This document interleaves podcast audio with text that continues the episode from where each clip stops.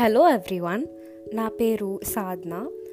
ఇది నేను చేస్తున్న ఫస్ట్ పాడ్కాస్ట్ అసలు పాడ్కాస్ట్ చేద్దాం అనుకున్నాక ఎందుకు చేయాలి? అసలు ఏం మాట్లాడాలి అని క్వశ్చన్స్ చాలానే వచ్చాయి.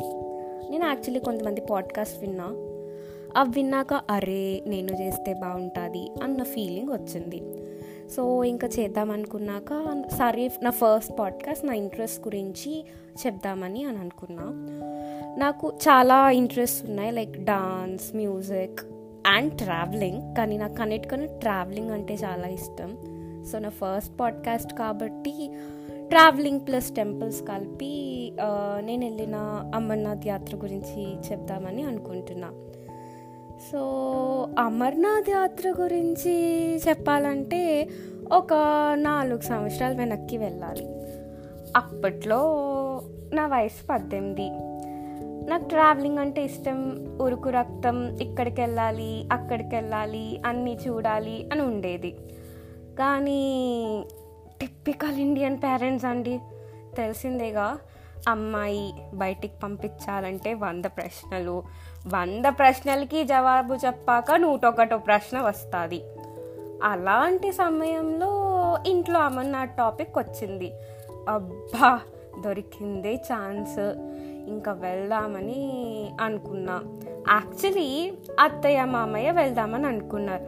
నేనైతే ఇంక ఇంట్లో ఖరాఖండిగా చెప్పేసా. నేను వెళ్తున్నా అని. నేనప్పుడు engineering second year so exams ఇవి అవి.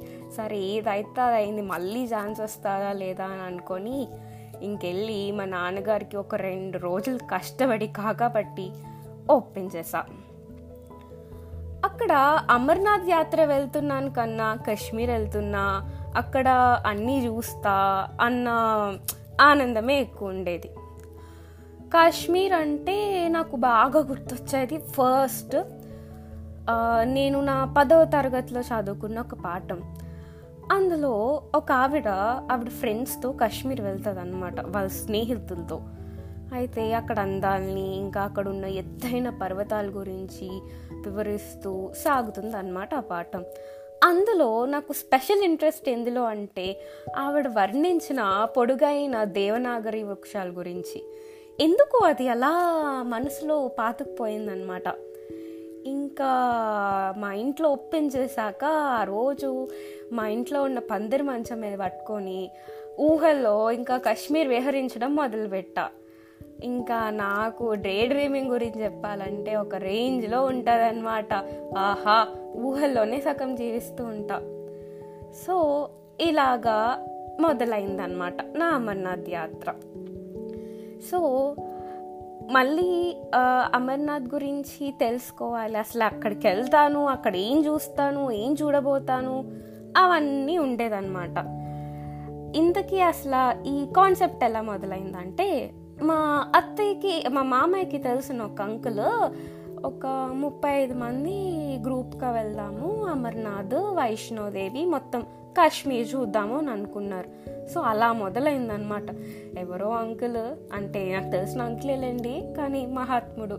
అతని వల్లే కదా నాకు మరి కాశ్మీర్ వెళ్ళే అవకాశం దొరికింది.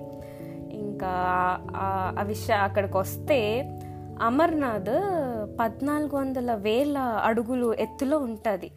అక్కడికి వెళ్ళడం ఆషామాషి కాదు. మనం అందరూ యూట్యూబ్లో చూస్తూనే ఉంటాం.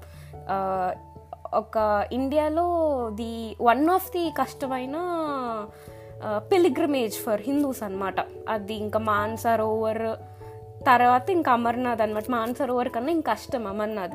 పదహారు వేల అడుగులైనా అక్కడ ఆక్సిజన్ లెవెల్స్ తక్కువ ఉంటాయి. ముప్పై రెండు నుండి ముప్పై ఆరు కిలోమీటర్లు నడవాల్సి వస్తుంది లేదంటే గుర్రాల మీద వెళ్ళాల్సి వస్తుంది.